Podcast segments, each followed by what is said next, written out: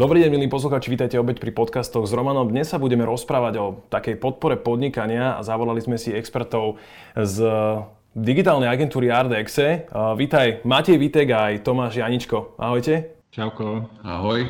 A budeme sa dneska rozprávať o tom, ako možno podporiť tie podniky, tie firmy, ktoré zostali, ale ako nabudiť tie nové, ktoré môžu práve po koronakríze začať zaplovať trh a pozvihnúť tú ekonomiku.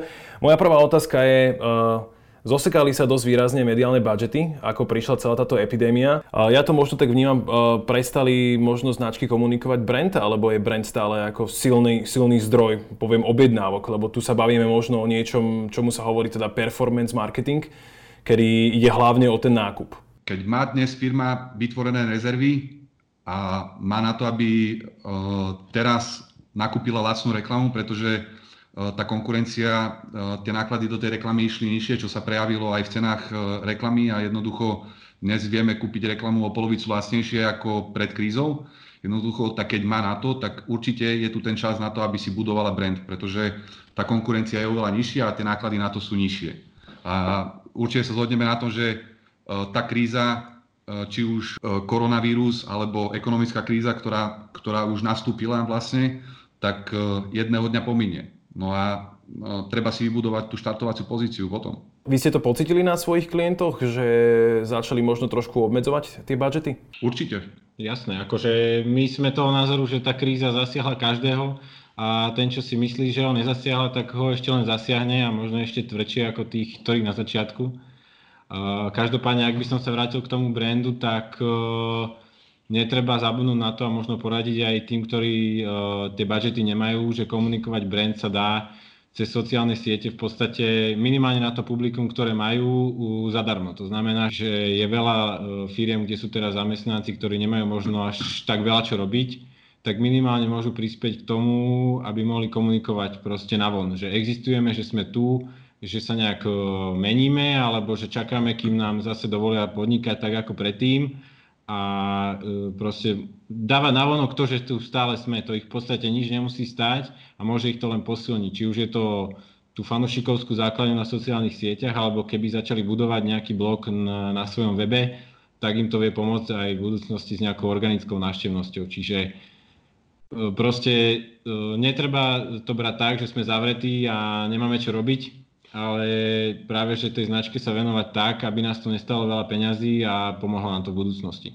Ty si to možno teraz aj načrtol, uh, tie príjmy tých firiem, ktoré investujú vlastne aj do reklamy, do marketingu, sa relatívne zúžili, uh, obracajú každé euro. Čo je takéto možno nevyhnutné minimum? Ty si začal spomínať obsah na sociálnych sieťach. Je tam ešte niečo, čo by sme nemali zanedbať? Záleží od toho, že či sa jedná o veci, ktoré ťa stoja peniaze, ako čo, keď sa bavíme o nejakých reklamných kampaniach, tak tam určite netreba vypínať nejaké PPC kampane, ktoré, ktoré majú nejaké čísla, ktoré proste nie, nie, nie si v segmentoch, ktoré úplne prestali byť relevantné v tejto dobe. Čiže keď je nejaká šanca, že vieš niečo predať, tak tie určite nevypínať. A čo sa týka nejakého mastu, tak aj tí, ktorí doteraz nekomunikovali na sociálnych sieťach alebo nejakých blogoch, tak jednoducho musia začať, lebo tá konkurencia v online bude len narastať, lebo tí, ktorí na to kašľali doteraz a nebudú to robiť ďalej, tak o rok sa vrátia možno k tomuto podcastu a povedia si, No, mal som ten blog alebo tomu webu sa začať venovať pred rokom a mohol som byť úplne niekde inde v organickom vyhľadávaní ako teraz. E, takže mm, to je asi taký must have, pozrieť sa na ten web, že čo, alebo na svoje sociálne siete, či tam dávam e, toho dosť, či tam vôbec niečo dávam, lebo my sme sa tu o tom tak bavili interne, že, ak, že každá firma má čo povedať o svojom podnikaní, možno o svojej situácii, no a keď nemá, No tak tam asi není moc veľká perspektíva na to, že to nejakým spôsobom prežije. Čiže mm. uh, komunikovať je dneska nutnosť. Tak by som to povedal. Je, je to práve o tom, že, že čo zaseješ dnes, tak budeš žnúť až o nejaký čas. A to je teraz tá vec, že čo, čo, čo treba vôbec akože teda spraviť. Takže blog, hej, nejaká sociálna komunikácia, teda, pardon, na, na sociálnych sieťach a web, Možno? A teda to SEO? To sú také nejaké základné body? Pozri, ide o to, že každá firma má špecifický biznis model. Nedá sa povedať, že jedno všeobecné pravidlo bude platiť na každého.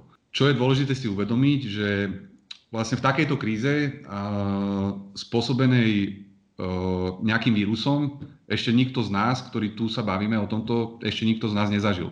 Necha, nikto z nás nebol zatvorený v karanténe, nikto z nás neriešil následky toho a tak ďalej. Čiže uh, treba vychádzať vlastne iba z tých, môžeme vychádzať, ne, nevieme sa ako keby poučiť až tak z minulosti, aj keď tu boli nejaké pandémie už predtým, ale jednoducho my sme to nezažili a nebola ani taká doba. Čiže treba vychádzať z toho, čo tá konkrétna firma, aké, aké má možnosti a čo dokáže robiť. Hej, že najhoršie, najhoršie, toto je možno také všeobecné pravidlo, ale celkovo pre biznis, že keď teraz proste sa, sa tí podnikatelia, tí, tie zodpovedné osoby proste zavrú niekde doma do karantény a proste budú iba čakať na to, kým prehrmí tá kríza a začnú, začnú tam, kde skončili, tak to sa nikdy nestane. Hej, mm. že to pocití vlastne každý segment.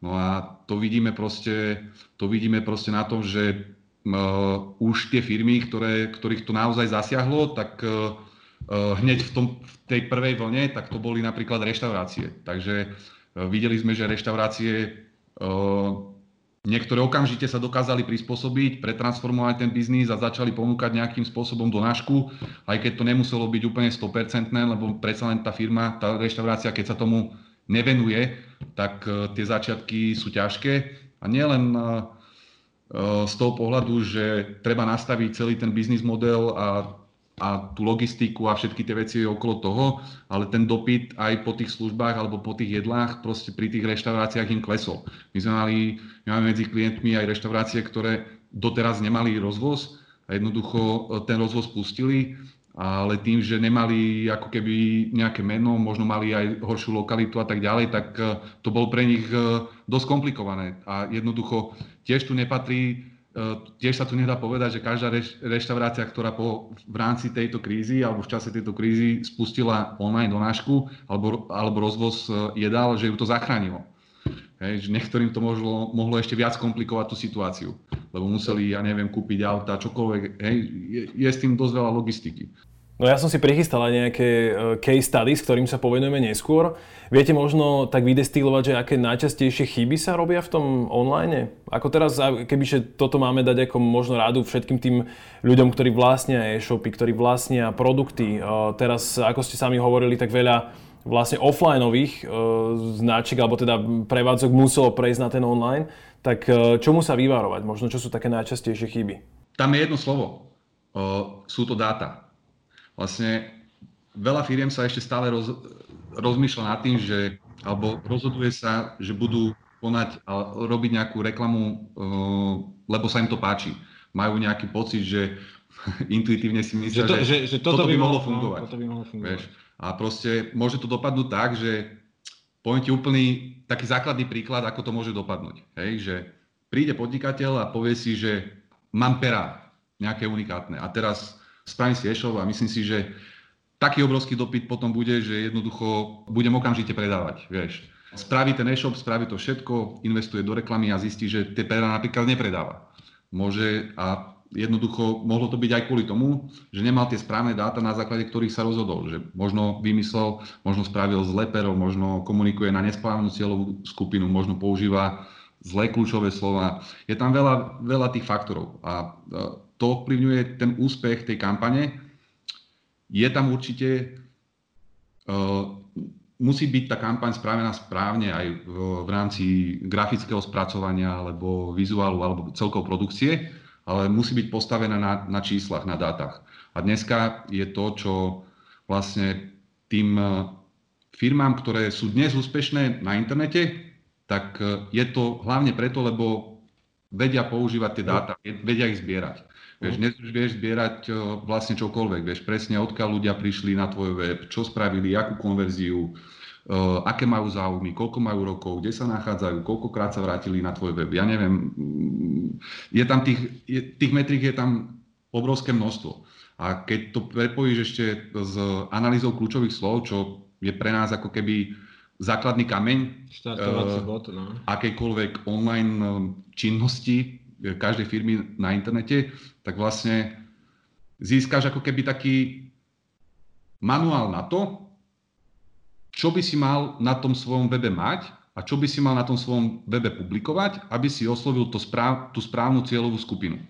A e, má to výhodu samozrejme aj keď e, máš rozpočet na platenú reklamu, dajme tomu vyhľadávaní cez PPC, tak vlastne vieš ty už presne, že na ktoré kľúčové slova chceš inzerovať, koľko ťa to bude stáť, aký je tam objem vyhľadávania, akú máš konkurenciu a tak ďalej. Čiže táto kľúčová analýza ti pomôže aj v rámci PPC kampaní, ale zároveň ti to pomôže aj v rámci optimalizácie pre vyhľadávače, lebo dnes sa hovorí, že kto není na Google, tak ako keby nebol. Možno kto nie je na prvej strane, tak ako keby nebol, vieš, lebo tie firmy proste, alebo tí ľudia, keď vyhľadávajú, tak e, sa na tie tretie, štvrté, piaté, šieste strany už e, dostávajú, sta- už, už ten konverzný pomer, už tá viditeľnosť v tom SERPE je oveľa nižšia ako na tých prvých pozíciách. Moja otázka iba k tomuto je, že objavuje sa stále akože veľa, dajme tomu, že reseller, resellerov, že to sú ľudia, ktorí nemajú vlastnú značku, ale rozhodnú sa niečo publikovať a v zásade, že trh je relatívne nasýtený,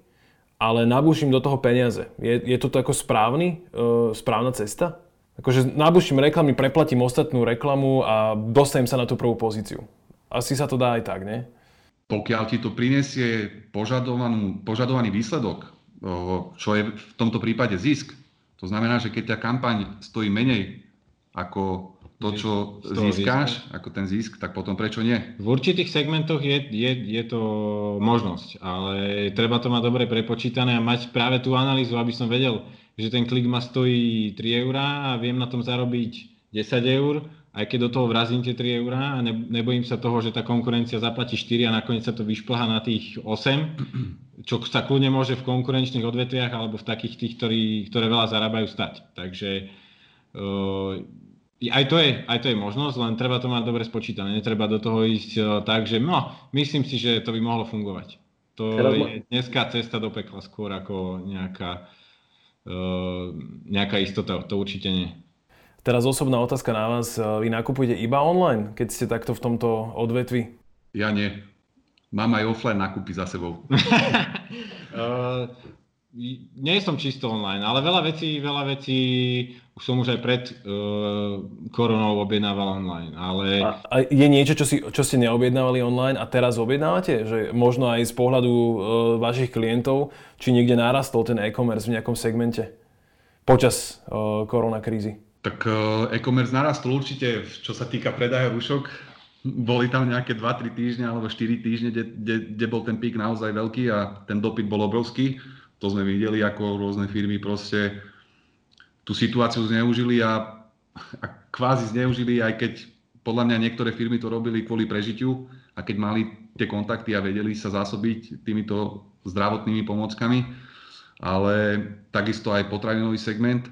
Ja osobne som nakupoval uh, aj pred krízou už potraviny online už si ani nepamätám, kedy sme niečo kupovali tak, že by sme išli ako keby do obchodu si niečo hey, vybrať. To, to sme si objednávali už no. aj predtým. Keď sa len na to pozrieš uh, laickým okom, tak veci, ktoré ľudia uh, proste kupovať budú, aj keby traktory padali, tak tam uh, určite ten uh, online rastol, lebo tie veci ľudia potrebujú. Hej. Prvých týždňoch určite rastol e-commerce aj v nejakých zábav, zábavnom segmente, kde ľudia si kupovali možno nejaké konzoly a podobné veci ale osobne si myslím, že z toho ľudia vytriezvú a zistia, že tie veci nepotrebujú a časom sa možno znižia aj príjmy a podobné veci, takže uh, tam, tam to zase možno aj klesne, konec koncov. Jak sa hovorí, že mali e-shopy teraz uh, zlaté časy, tak uh, tie, čo predávajú veci, ktoré sú nutné, tak určite a tie, ktoré ponúkajú veci, ktoré nie sú až také nutné, tak sa určite snažili z toho vyťažiť čo najviac a uvidíme, čo budú robiť, aby prežili neskôr. No. Všetko závisí, ako celkový dopyt po akejkoľvek službe alebo produkte bude závisieť od toho, ako rýchlo sa vráti tá ekonomika do pôvodného stavu.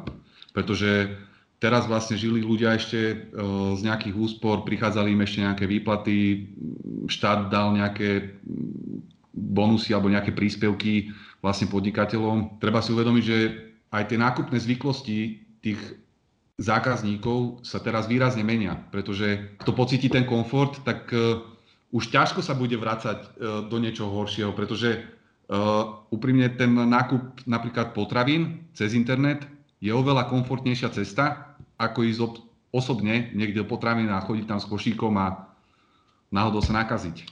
Čo, čo treba ale povedať, e, e, čo by som sa chcel nejak e, na to upozorniť, že veľa sa hovorí o e-commerce, o proste veciach, ktoré si vieš objednať online, ale málo kto hovorí o nejakých službách, o nejakých produktoch, ktoré si nutne nemusíš kúpiť online, alebo ľudia hľadajú v iných, iné miesta, kde si, to, kde si to vedia kúpiť. Príklad už len nejaké zahranické potreby a podobné veci pred krízou veľa ľudí chodilo do veľkých obchodných center, kde si to kupovali. No a počas krízy sa, sa ukázalo, že potrebuje mať aj tá malá firma, aj ten, aj, aj ten malý obchod, potrebuje mať web, ktorý je dohľadateľný a viem si na ňom nájsť, či sú otvorení, či nie sú otvorení, či majú tie produkty, ktoré potrebujem, alebo majú tú službu, dodávajú. Čiže veľa sa hovorí o e-shopoch, že ľudia zakladajú, alebo vylepšujú, alebo podobne ale dôležité je spomenúť to, že aj všetko dneska, keď niečo hľadám a potrebujem vyriešiť nejaký svoj problém, tak idem na Google, na tom sa zhodneme všetci.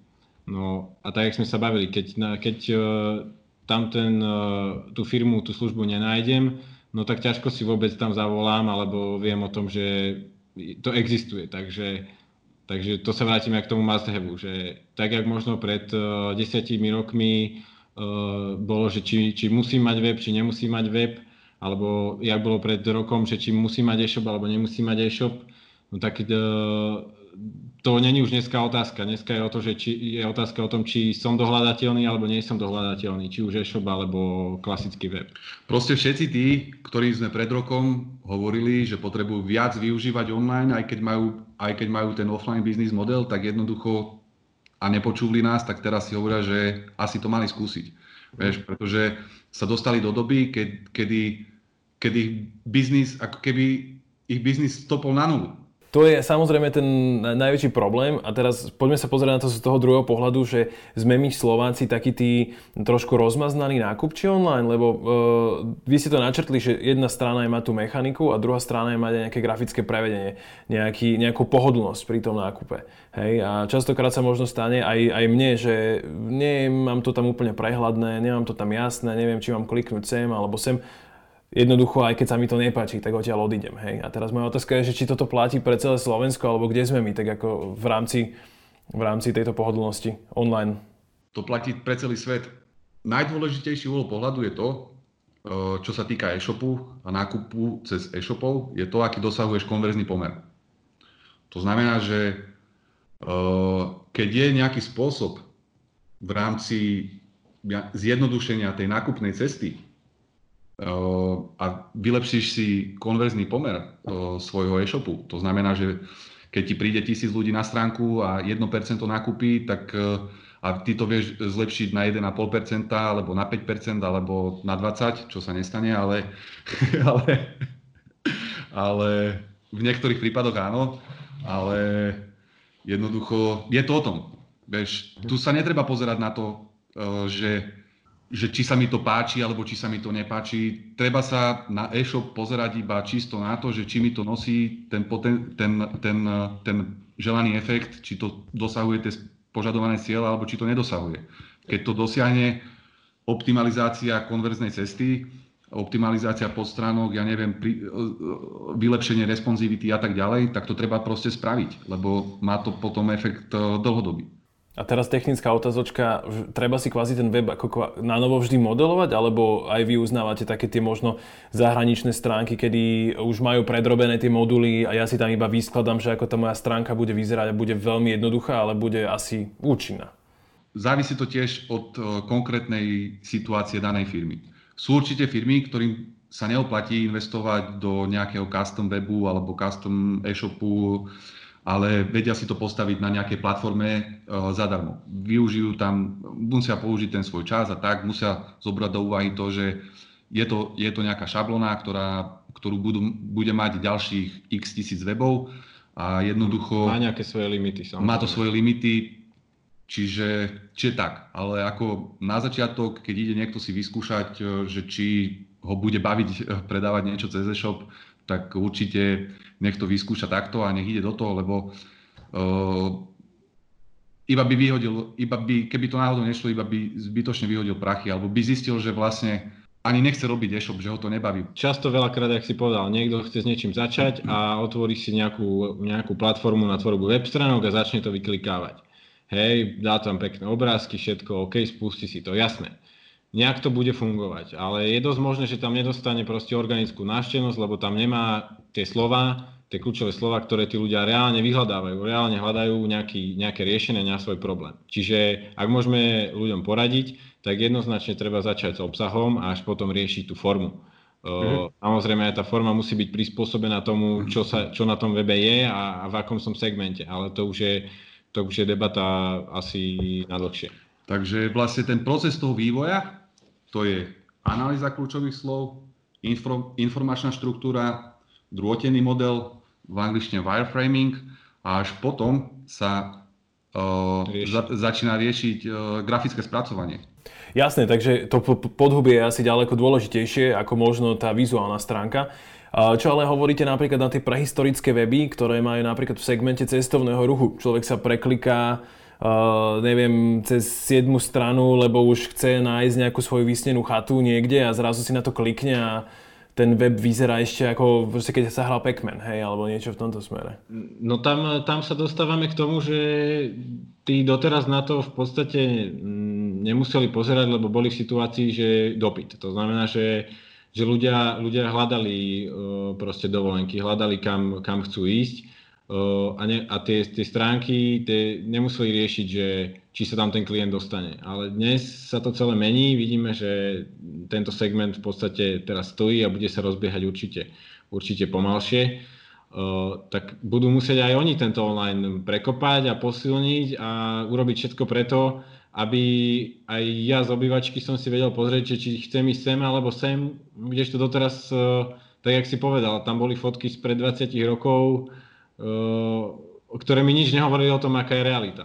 Proste v tomto segmente, napríklad týchto cestovných, e, v tomto cestovnom segmente sú weby, o ktorých by si v živote nepovedal, že by mohli mať nejakú návštevnosť a pritom sú tam desiatky tisíc ľudí denne.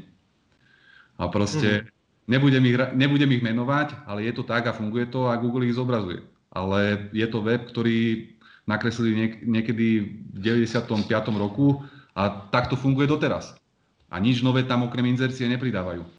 Je nejaký čas, kedy by som ja mal ten web kvázi ako keby prispôsobiť tej novej dobe? Sú nejaké také, že každých 5 rokov by som ho mal updateovať? Či to nie? Stále vznikajú nejaké nové veci v rámci internetu, v rámci online komunikácie, v rámci webov. Môžeš, môžeš vidieť, ja neviem, že niekedy na weboch vôbec neboli nejaké kontaktné formuláre alebo tie malé čety, ktoré ti vyskakujú a tak ďalej. Čiže uh, je to vec zase, ktorá niektorom, na niektorých weboch môže fungovať, niekde nemusí fungovať a tak ďalej. Čiže vždy je nejaký, nikdy sa nedopracuješ, že tvoj web bude ako keby dokonalý že už lepší nemôže byť a že už nemôžeš zlepšiť ten konverzný pomer a že už nemôžeš získať viac klientov e, z tej návštevnosti, ktorá tam je. Ešte lepšie by bolo možno povedať, čo si veľa ľudí myslí, že nikdy web vlastne není hotový, ukončená vec. To veľa, veľakrát sa stane, že si firmy objednajú, kúpia si web u niekoho, vystávajú im ho a tam práca skončí. To proste bohužiaľ e, ani pred krízou, ani po kríze tak fungovať nebude. Keď sa s tým webom nebude nič robiť, nebude sa tam pridávať obsah, nebude sa optim- optimalizovať po všetkých možných stránkach, tak e, pokiaľ nebude v tej situácii, ako boli pred krízou tie, tie cestovné kancelárie, tak proste bude len e, stagnovať a možno aj klesať. Takže treba vyviezť ľudí z omilu toho, že spravím si web a tam to končí. Presne tak. Pri týchto cestovných kanceláriách vidíš napríklad, že práve takéto weby a práve takéto služby, ktoré poskytujú, potom, eh, im, potom umožnili vznik proste nejakým novým firmám. Eh, keby to fungovalo, tak nevznikne Airbnb a ne, ne, odkrojil si dosť podstatnú časť tohto trhu. A už tu bol predtým Booking, vieš, alebo ja neviem, vznikol Kiwi, kde aj napriek tomu, že má nejaké problémy v rámci, v rámci, v rámci kvality, ako keby tej komunikácie alebo služieb, tak e, aj napriek tomu je to firma, ktorá dosahuje miliardové tržby, vieš, takže uh, ten dopyt, to bolo samozrejme pred krízou. To znamená, že uh, keby tí užívateľia boli spokojní a našli všetko, čo, naš, čo, čo hľadali a ťažko by tie firmy zažili taký raketový nárast. Poďme sa pozrieť na tie, na tie modelové situácie. Uh, ja som si prichystal iba také dva scenáre a bolo by fajn, keby ste mi vy ako odborníci povedali, že čo by ste robili, možno iba tak heslovite, že na čo sa zamerať. Hej, a teraz uh, jasne gastrosegment sme načrtli na začiatku, že to je taká vec, ktorá tu zažila menší kolaps. Niektorí sa stihli prispôsobiť, niektorí nie. Uh, som reštaurácia, ktorá stratila odbyt, chcem si udržať obrad s tým, že ale asi musím osloviť nových ľudí alebo niečo. Tak čo, čo by som mal urobiť? Obrad si asi neudrží to si treba priznať. Hej. Mm-hmm. znamená, že... Nezačal si moc pozitívne. A s týmto asi prezentáciu nezačínate klientom, či? Nie, takto, tak, treba to povedať vždy na rovinu. To znamená, že keď proste... Uh, vždy je lepšie, keď aspoň kvapka, keď, aj keď netečie, takže... Proste treba využiť všetko, aby si udržal svoj biznis na nohách. Vieš. To znamená, že keď uh, ťa zasiahla kríza, zatvorili ťa, v niektorých prípadoch už tí majiteľia reštaurácií už predtým vedeli alebo tušili, čo sa bude diať a už sa na to pripravovali. Vieš, my ako agentúra napríklad e, nám tiež klesli tržby, prišli za nami klienti a povedali, že dobre, predstavenstvo rozhodlo, osekali sme rozpočet od, od budúceho mesiaca koniec. Napríklad e, o 80%, o 90%. Hej, boli aj také prípady. Jednoducho. A tá firma jednoducho musí sa tomu prispôsobiť.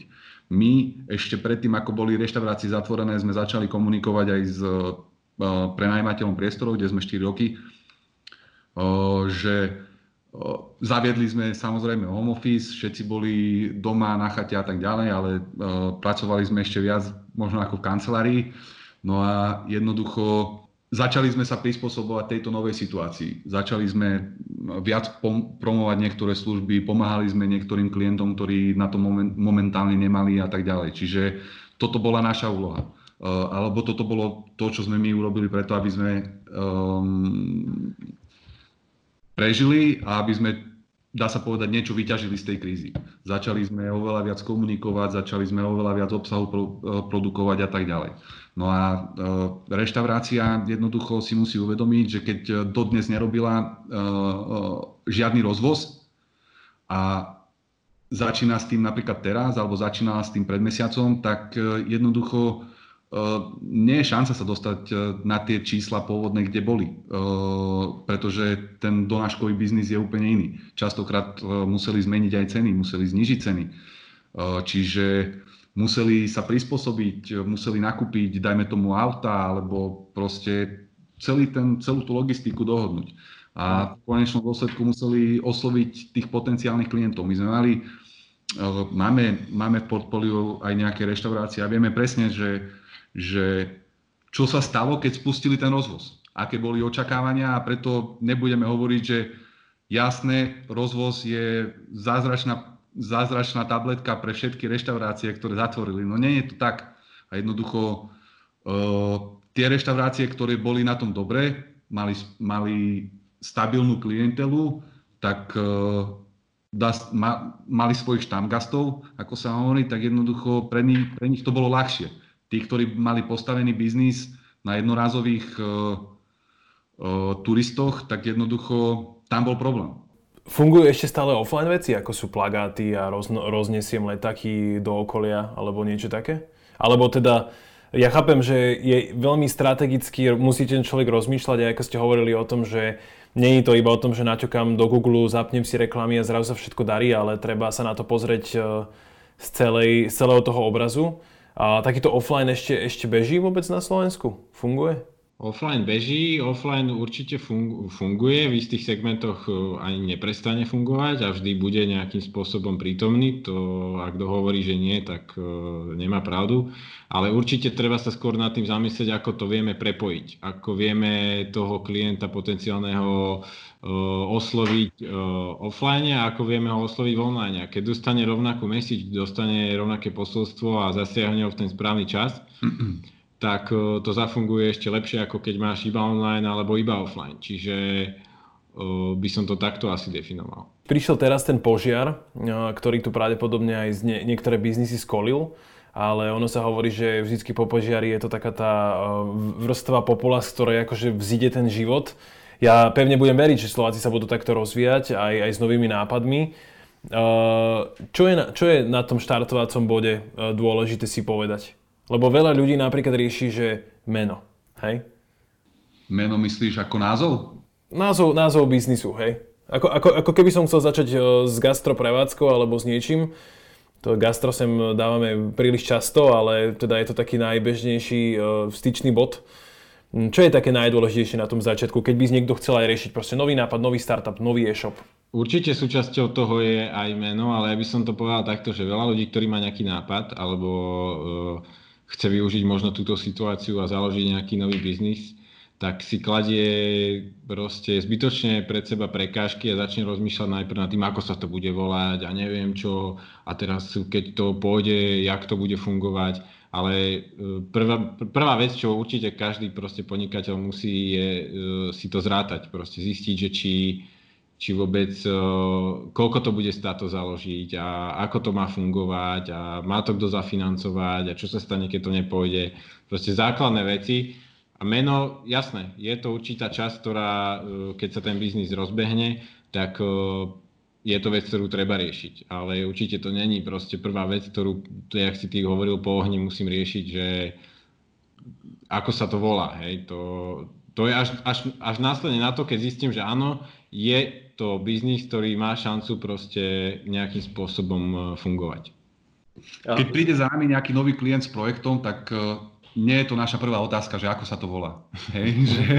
A čo je, vaša, čo je vaša prvá otázka? Závisí to od, od, od toho, že s čím, s čím za nami príde. Kto to je, či už má nejaké skúsenosti a tak ďalej. Že my, aby sme vedeli uh, navrhnúť nejaké riešenie, my potrebujeme mať všetky informácie proste o tej firme, čo robí, aké má aktivity, alebo keď ešte len vzniká, aký má plán.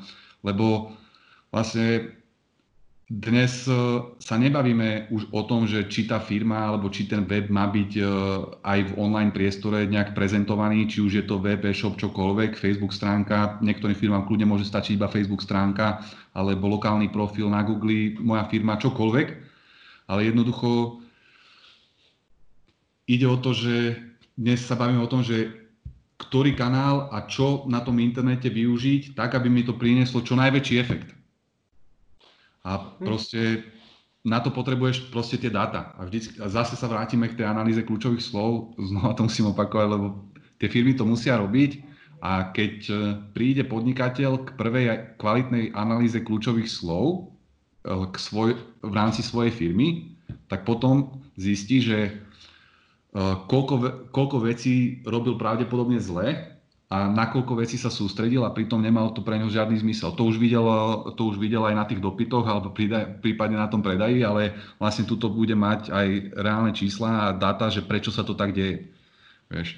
Čiže dnes firmy proste na toto nesmú zabúdať a jednoducho musia sa rozhodovať na základe dát a nie na základe toho, že hurá, po korone tu bude o 50% menej reštaurácií, yes, idem si spraviť reštauráciu. No, ale, zistí, ale môže zistiť napríklad to, čo dnes si iba myslíme, že tak bude, že tí ľudia sa do tých reštaurácií budú vrácať pomaly.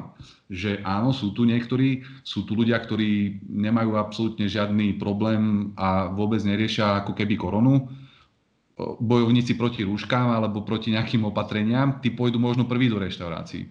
Ale potom sú tu ďalší ľudia, ktorí jednoducho, jednak už si zvykli stravovať sa inak ako v reštaurácii a jednak e, budú mať nejakú obavu, že či je to tam bezpečné, či je to pôjde kuchár, neviem čo, že budú ako keby viac si dávať pozor na, na, na, na tieto rizika. Na tieto rizika. Vieš, lebo vidíš to v krajinách, ktoré boli postihnuté e, pandémiou, a jednoducho, alebo mali nejaký problém s nejakým vírusom už e, v minulosti, či SARS alebo čokoľvek a jednoducho, a ich to zasiahlo, tak jednoducho v Číne nájdeš ľudí, ktorí nosili, si našiel ľudí, ktorí nosili bežne rúška aj, aj pred koronakrízou, hej. Čiže uvidíme ešte, ako toto celkovo ovplyvní proste celý tento, celý tento biznis, celý tento reštauračný biznis. Každopádne my si to u nás tak hovoríme, že myslieť neznamená vedieť, takže... No No, možno to treba mať tak na zreteli, že, že treba si tie svoje domnenky nejakým spôsobom overiť. Vždy sa to nejak dá, vždy sú nejaké, vždy, sú nejak, vždy je nejaká konkurencia, vždy je nejaká analýza, vždy je ja viem, že to veľa ľudí si povie, že všetko vždy musí začínať analýzovať, tých ľudí to proste nebaví a príde im to ako vec, ktorú proste si tie agentúry vyučtujú len aby sa niečo urobilo. Ale ak sa to má spraviť správne, tak sa to musí spraviť na základe nejakých proste dát, nejakých čísel.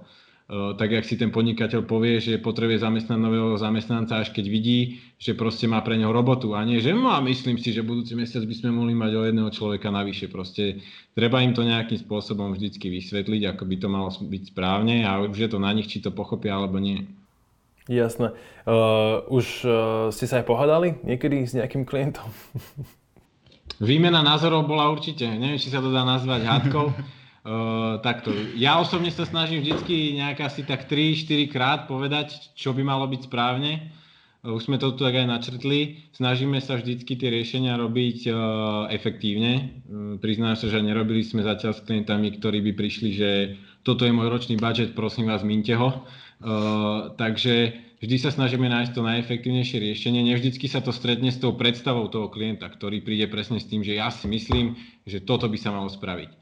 No ale e, samozrejme niekedy e, už boli situácie, že sme spravili to, čo klient chcel, čo si myslel, že bude fungovať a nakoniec prišlo po roka a povedal, chalani, no fakt to nefungovalo, tak poďme teraz skúsiť to, čo ste vraveli vy a v konečnom dôsledku minul e, peniaze navyše. S klientom sme sa až tak nepohádali, že by, že by to bolo niečo proste neproduktívne, ale určite boli nejaké výmeny názorov, hlavne s našimi uh, dlhodobými klientmi, ktorých máme, dajme tomu 6 rokov, tak jednoducho už máme nejaký aj iný vzťah ako klient uh, dodávateľ a bereme to aj ten ich biznis tak ako osobne. My sme naučení vlastne, sme vyrastali na tých najmenších klientoch a jednoducho to sú klienti, ktorí ťa najviac naučia, pretože tam naozaj sa počíta každé jedno euro, ktoré sa investuje do reklamy a vyhodnocuje sa jeho efektivita. Čiže tam naozaj sa musíš naučiť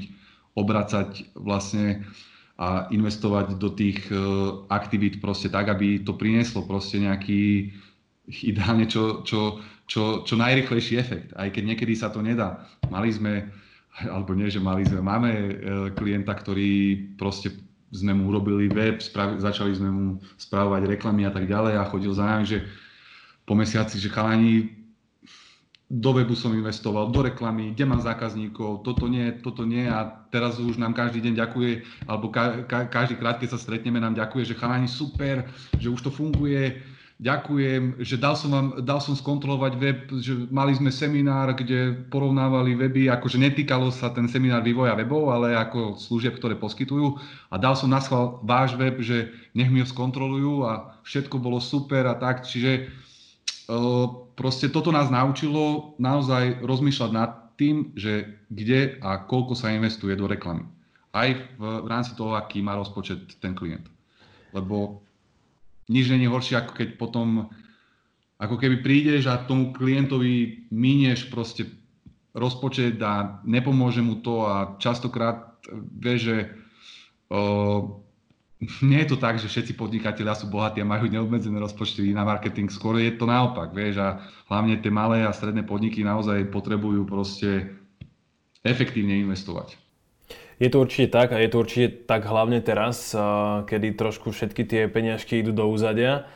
A možno ešte posledná taká krátka otázka. Čo je pre slovenských zákazníkov podstatné? Dá sa z toho niečo také vybrať, na čo oni reagujú? Keby sme sa bavili o Čechoch, tak poviem akcia. No, to Slováci teda nie sú akcioví už, lebo bolo to tak občas niekedy? Sú, určite sú, však eh, dá sa povedať, že nie je nejaké eh, všeobecné pravidlo, že, títo, že Slováci sú takí, alebo Češi sú takí, alebo onakí. Proste pravidlo je také, že ty potrebuješ optimalizovať svoj web tak, aby dosahoval čo najväčší konverzný pomer. To znamená, že Niektorí klienti vyžadujú okamžitú dostupnosť tovaru, donášku do troch hodín. Iní klienti zás vyžadujú proste uh, široký sortiment. široký sortiment, popredajný servis. Uh, sú to rôzne faktory, čo ovplyvňujú vlastne tú spokojnosť toho, toho používateľa na tom webe a odzrkadluje to potom aj ten predaj. A robia si, robia si klienti aj tieto prieskumy uh, medzi, medzi spotrebiteľmi vôbec na Slovensku? Že vedia vôbec, akí sú tí ich zákazníci a čo by možno chceli a tak, alebo je to také, že intuícia viac? Nedá sa to asi zo všeobecniť. E, tí, ktorí chcú, aby im ten konverzný pomer sa zvyšoval, alebo chcú proste napredovať, tak si to jednoznačne robia, ak, im, ak, ak sa im to zvyšuje. Tí, čo si to nerobia, tak majú teraz od nás impuls na to, aby začali analyzovať, že čo, čo vedia vylepšiť, lebo konkurencia v online bude iba narastať, takže... Nemusí byť ten prieskum aj priamo, že dajme tomu, že robia nejaký dotazníkový prieskum alebo niečo podobné. Ten prieskum môže byť naozaj aj prieskum online priestoru, prieskum konkurencie, čo robí tá konkurencia, na ktoré kľúčové slova sa zobrazuje. Ja neviem, akú má, dajme tomu, aké má spätné odkazy, aby sme vedeli to všetko čo robia aj konkurenti, čo vyhľadávajú používateľia v súvislosti s tou firmou a tak ďalej a na základe toho sa rozhodovať. Že nemôže to byť iba na základe toho, že no ja si myslím, že o, zajtra budeme predávať o, 200 tisíc rúšok denne, čo mohla byť pravda v tom momente, keď to hovoril, ale už o dva dní už e, to vôbec nemusela byť pravda, vieš, čo, lebo rúška si ušili ľudia uh, sami. Už, už ten dopyt taký nie je. Možno v nejakých firmách, ale, ale ten dopyt, ktorý bol a trval, dajme tomu týždeň, tak proste uh, veľa firiem teraz zostali rúška na sklade. No, tak to je asi trošku zase problém, aj to, čo sme sa bavili s tým CRM-kom a podobne, že ľudia to asi nemali presne pospájane a čakali veľké veci a tak sa im to vyplatilo. Znamená nekomunikovať smrť v online priestore? Pre tých ľudí, že si teraz povedia, že o, stopnem to a, a čo sa stane? No, možno pomalu a bolestivo, možno áno. Ne, nebude to tak, že, že teraz to pocíti o týždeň alebo o mesiac, že prestal.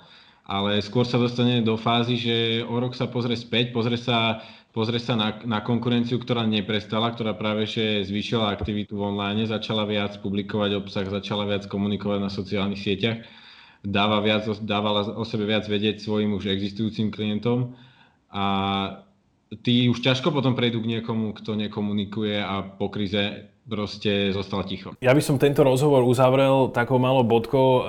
Je taký jeden známy časopis, ktorý sa venuje marketingu a on sa sem tam pýta týchto ľudí práve z odbornej obce, že aké sú teda ich nejaké obľúbené značky, ktoré oni buď majú radi, sledujú, alebo si o nich myslia, že to robia dobre. Tak poprosím vás, že aby ste mi každý dali dve také vaše obľúbené. Nemusia to byť vaši klienti, samozrejme. A teraz myslíš uh, všeobecne, čo sa týka komunikácie, alebo... Dajme tomu, že sa ti páči, ako tá značka komunikuje, áno. Podľa mňa neexistuje ani jedna značka, ktorá to robí stále dobre Skôr si myslím, že sú značky, ktoré majú momenty, ktoré boli svetlejšie a ktoré sú potom horšie. Vieme, proste tento svet funguje o nejakých kampaniach, takže, takže mm, neviem to nejak akože zo všeobecniť na značky, ale ja by som povedal, že tí, čo sa toho chytili nejak spomeniem efektívne a bolo to aj, aj trošku kontroverzné, tak ja osobne som aj zástancom napríklad e, Alzy alebo Dedolesu, ktorí, ktorí možno napríklad v tej obci tých, e, tých e, profesionálov sú takí, že kontroverzní, ale ja osobne si myslím, že to funguje a keď si potrebuješ objednať niečo z elektroniky alebo si povieš, že potrebuješ nové ponožky, tak som si istý, že 90% Slovakov napadne jedna z týchto dvoch uh, značiek. Takže, no jasné. No kde dole až teraz? No hovor, hovor, hovorím, že, že v, rámci, v rámci tohto, že ja to, ber, ja to beriem z pohľadu kampaní skôr ako uh, samotnej značky. Chápem tú diplomatickú odpoveď, ale si vlastne spomenul dve, takže úplne v poriadku. Tomáš, z, tvoj, z tvojej strany ako? Keď sa na to pozerám z toho pohľadu, že čo využívam ja, napríklad aký produkt a čo mi veľmi vyhovuje, tak uh, môžeme sa baviť napríklad o značke Apple. Nehovorím, že o, nehovorím teraz o jej komunikácii, ale hovorím o vyslovene o tom produkte a, e, a o tých produktoch, ktoré pod tú značku patria. Dokázalo ma to tak osloviť, celý ten, celá tá kvalita toho produktu, lebo aj tých služieb následne okolo toho, že jednoducho ten ekosystém nejakým spôsobom si budujem, eplacky a... Už ťa nepustí. a už ma, už ma tak ľahko ani nepustí a jednak ani, ani, neuvažujem, ani neuvažujem nad tým, že by som to ne, nejak zmenil, aj keď viem, že môžu byť v niektorých prípadoch niektoré veci lepšie, jak má, ja neviem, Amazon má Alexu, uh, Apple má Siri, vieme, že Siri proste v tomto ešte nie je taká dobrá ten hlasový asistent a tá automatizácia ešte to nie je OK, takže toto ma celkom baví a toto si tak celkom sledujem. A keď sa bavíme naozaj o efektivite, tak proste, alebo keď sa bavíme potom o, o značkách, ktoré majú nejaké dobré kampane, tak uh, tam ma zaujíma iba to, čo to tým firmám prinesie. Lebo môžeme sa baviť o tom, že ideme budovať meno, ideme uh, robiť dobré veci, ideme robiť zmysluplné kampane, ale našich klientov zaujíma to, že koľko im to zarobí peňazí. A toto je proste najdôležitejšia vec v rámci... To znie, to znie úplne fér. To budovať meno. To znie, to znie úplne fér. Koľko to zarobí peňazí, to je vlastne uh, hlavný účel biznisu, je teda okrem toho priniesť nejaké uspokojenie zákazníkovi aj zisk. Uh, páni, ja vám veľmi pekne ďakujem za rozhovor. Verím, že sme kopec vás nejakým spôsobom nakopli a dali vám tie myšlienky do hlavy, že ako možno začať budovať. Pevne verím, že Slovensko sa pohne vpred a že túto krízu prekonáme a určite tá komunikácia vám môže len pomôcť. Ešte raz ďakujem teda Matejovi Vitekovi a Tomášovi Janičkovi z spoločnosti, alebo teda z digitálnej agentúry Artexe.